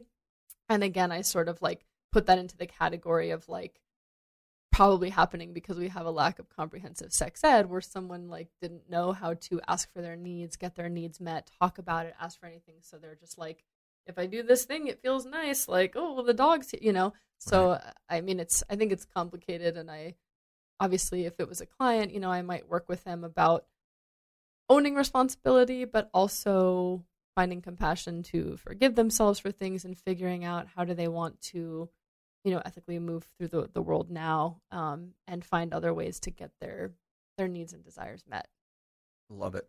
Uh, well, let's end with this. Where can people find out more about you? The name of your podcast is Sluts and Scholars. yes Um, and where can we find you on social media? thanks for asking um, so yeah the podcast sluts and scholars you can find me on instagram at sluts and scholars or therapy with nicoletta um, you can also find my websites that way and uh, the podcast is available um, anywhere you get your podcasts and uh, slutsandscholars.com also has all the episodes um, and you can connect with me there as well Uh, and I would love for the show notes if you could include any kind of resource link uh, that we either talked about or you might have forgotten to talk about that you you want people to know about. Absolutely. You know, I would love to put together a list, and there's some great videos and listings out there about how to vet the Mhm. adult content you're looking at. And so I would like to do that justice, and I would love to provide uh, listeners with a list of like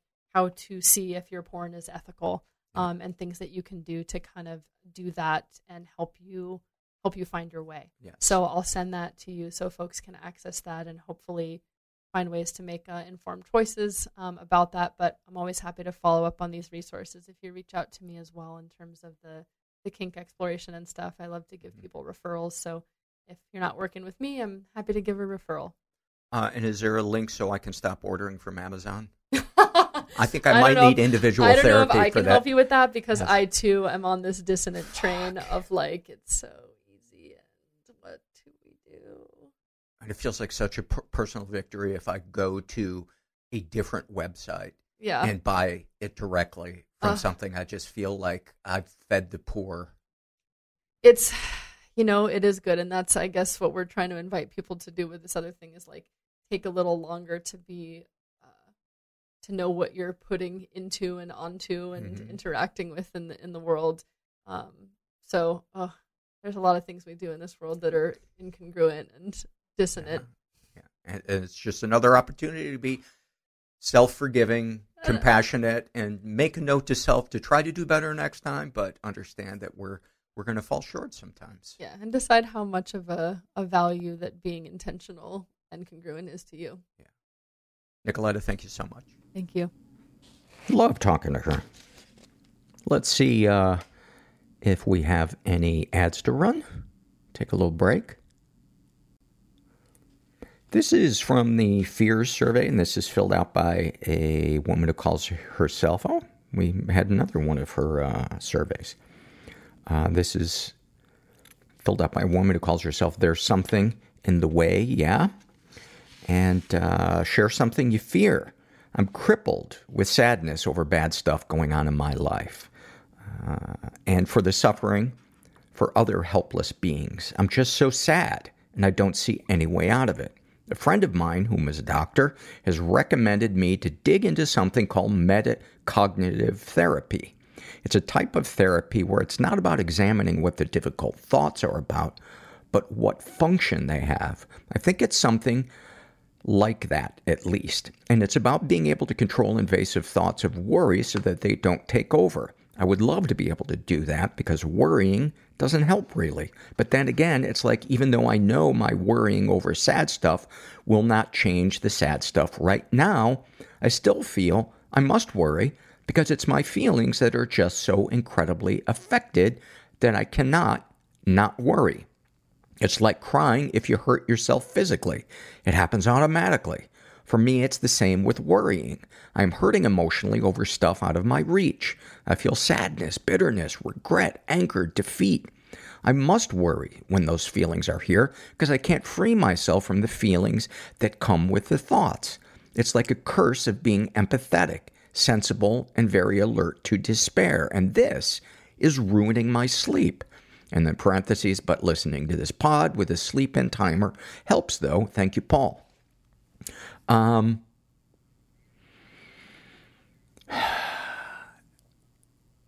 I get it. I get it. It's so hard, and that's one of the reasons why I say the Serenity Prayer. Um, and you know, I do believe in a higher power, but there are times when I'm like, man, why is there so much pain and suffering in this world? And then the thought that pops into my head is that maybe this higher power isn't there to prevent the negative things, but rather to bring us comfort and morality in the midst of those things. And it's still fucking hard. This is an email I got from a guy uh, who calls himself uh, Flanagan, and there's no message body, but um, the subject matter is realistic baby dolls. And I would imagine the reason that Flanagan didn't write anything is that he's busy crafting a realistic baby doll. And it's so weird that I got this email because I was just telling a friend of mine, we were talking, and he said, My mother was just hit by a car and died. And I said, That's got to be terrible. But I just ordered a baby doll and it looks fake. And he was like, Oh my God, what can I do? And I said, I just, I just need you to be there for me because when I come home and I need that realistic baby doll eye contact, and I have received a fake baby doll, I think I'm looking at a little zombie. And I had a long day. Not to mention when I try to burp what I think is a realistic baby doll and nothing comes out. And then I think it's choking and I give it a tiny Heim, Heimlich maneuver. And then I turn him around from mouth to mouth, and I'm looking at a statue. I'm looking at a fucking straight up fake baby doll. Now, I've talked to my therapist about this, and my therapist said, You have fake baby doll PTSD. But that's still not helping me. When I look at the dead eyes of a fake baby doll, it's like a bolt of lightning, not going through me, but going through my shoes. And if you've ever experienced that, I'm here for you.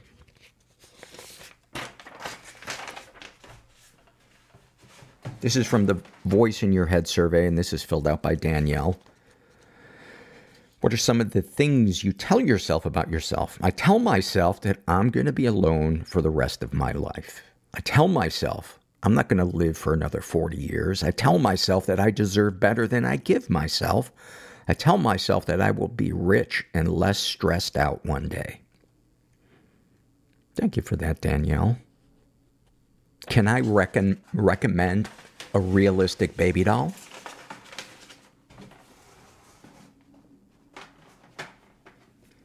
Danielle, maybe you're a baby doll. I'm going to recommend a little time in the mirror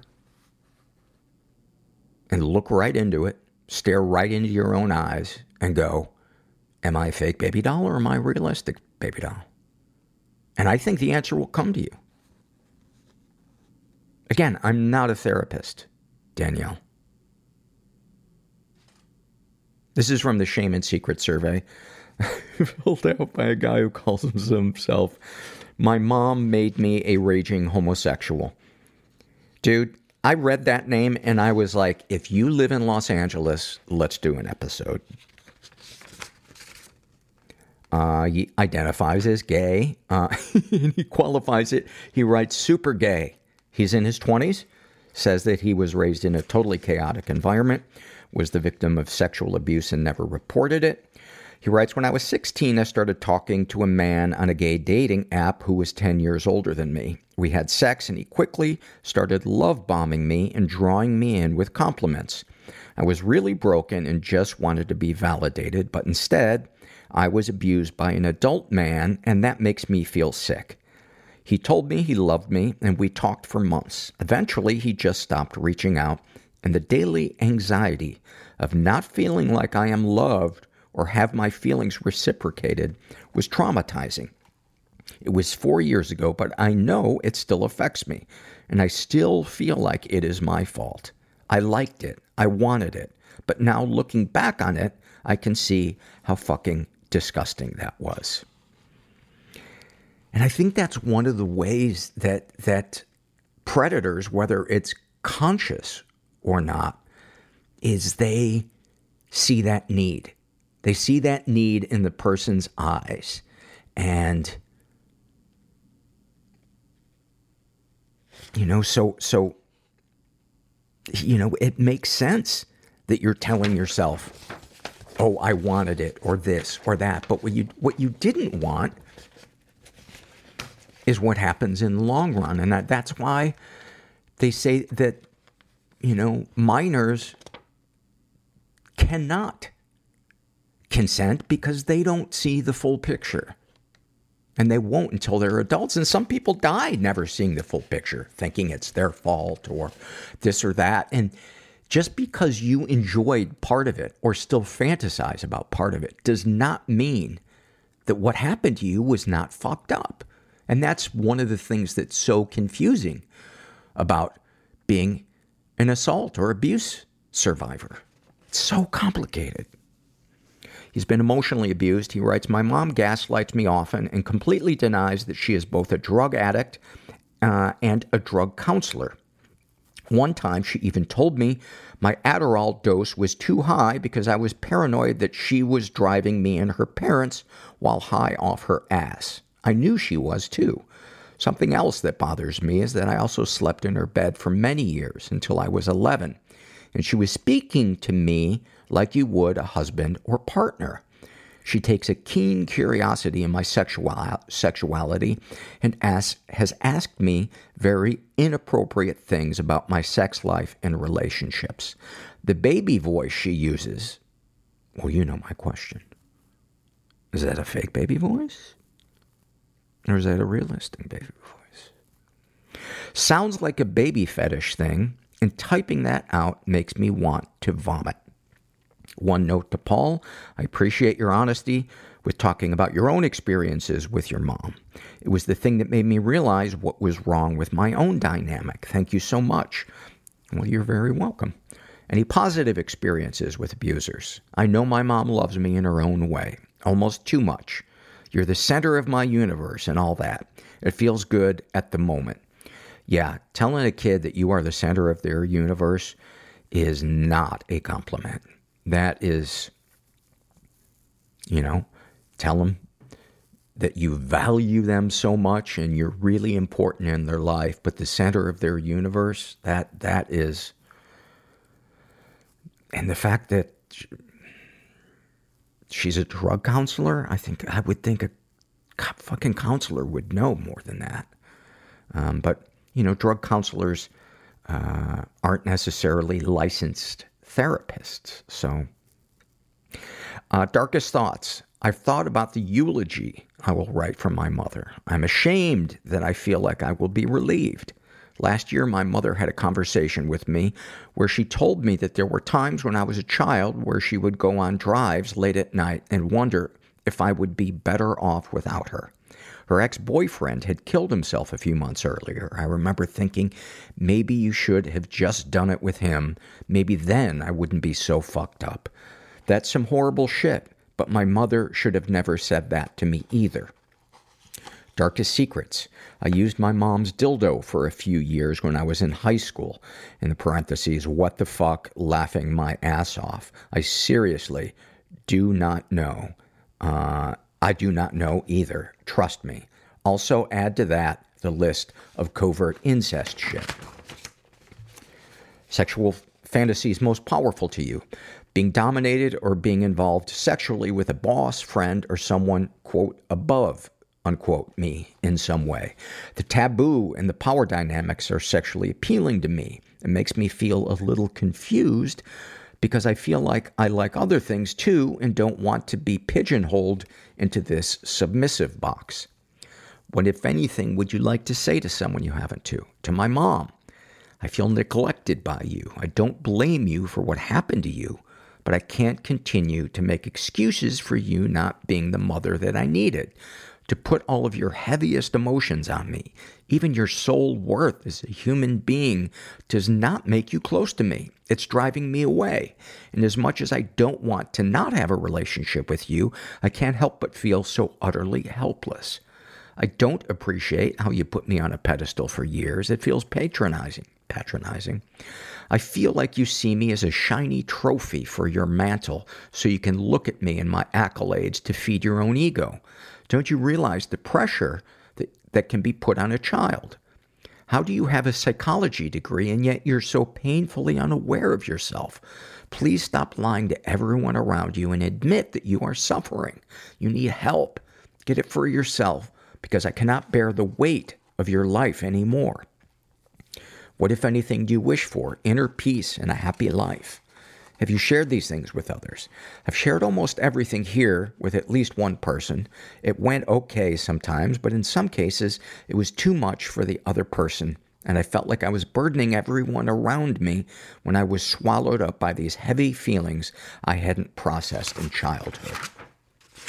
How does it feel after writing these things down? I feel exhausted, but good. Thank you so much for that. Um, and I wonder if it would be beneficial for you to have a conversation with a therapist about setting boundaries with your mom. And, you know, the fact that she is struggling with drugs um, and probably has some type of buried sexual trauma of her own. Um, I mean, maybe not. I have the feeling, you know, if you like, if you read, what would you like to say? If you read that stuff to your mom, I, I have a feeling she would not be able to take it in because it sounds like she's in survival mode. But I don't know. Talk to a therapist. Maybe it'd be worth it for you to share that, or at the very least, to start setting some boundaries. Because my personal belief is that it's just it's just too hard. It's just too hard to heal while allowing somebody close to us in our life to continue to drain us. Somebody had um, written in a in a survey that they would like to hear uh, the music that I that I do because it's been a while since I I put that. Um, so I'm going to put that under uh, underneath this happy moment. This is filled out by uh, our friend Wildflower, and uh, she writes, "I woke up feeling like I didn't want to be alive. That's pretty usual for me lately. On the way to work, I played this podcast." Halfway through the episode, I arrived at work in a better mood. Someone from another office was walking slowly into the building, and when I looked at him, he said he didn't want to be at work today. I said to him, The day will be over before you know it. Just try to keep busy, and it will go fast. I think I cheered him up because he said, I never thought of it like that. You are so positive. Little did he know, just this morning, I woke up wanting to die. Got to the office and put on the rest of the podcast, and at the end, Paul played the nut butter skit. Uh, the nut butter skit that he did, I laughed to myself out loud at work, like a crazy person. My whole day turned around thanks to you, and not only that, I was able to cheer someone else up too. Oh, and I got a job offer that day and an interview for another job. You really turned around my whole day. It meant a lot to me that you went to all the trouble to search past episodes and find something I had requested when you didn't even know me. I felt like for once in my life I mattered to someone. In parentheses, I'm happy crying. I wish I could hug you. Thank you so much. And as they say in the Barbie movie, this is the best day ever. That is so sweet. That is so sweet. And there's a part of my brain that is like, you narcissistic motherfucker. That's the third thing that you've read in this episode about how people like you or the podcast. And I'm going to tell that part of my brain, mean DJ voice, to fuck off. Ooh, of the crowd cities. And then finally, this is uh, just a simple love from Leah. And uh, Leah writes, I love being on this human ride. I heard somebody in a, in a support group years ago say, I look at life as a roller coaster, and I could cling to the bar and cry and pray for it to be over, or I could throw my hands up in the air and scream. And I thought, I like that. I like that analogy. Because kind of like what we were talking before, the things that we can't control. We can't, we can't control the shit life throws at us, but our attitude about it. And boy, is that easier said than done. But, you know, all the, all the daily shit that I have to do to just get to the starting line, it's worth it. And sometimes I get so tired of it. Like, can't I just go have my coffee and start my day? Why do I need to fucking pray and meditate and stretch for eight seconds? But um, when life is good, it's so good. It's so good. And when it's bad, it feels like it's never going to be good again. If you're out there and you're feeling stuck, never forget you are not alone. And thanks for listening. Everybody I know is bizarrely beautifully Everybody fucked up I in know some is weird way. bizarrely beautifully Everybody fucked up in some weird way. Bizarrely beautifully fucked up in some weird way.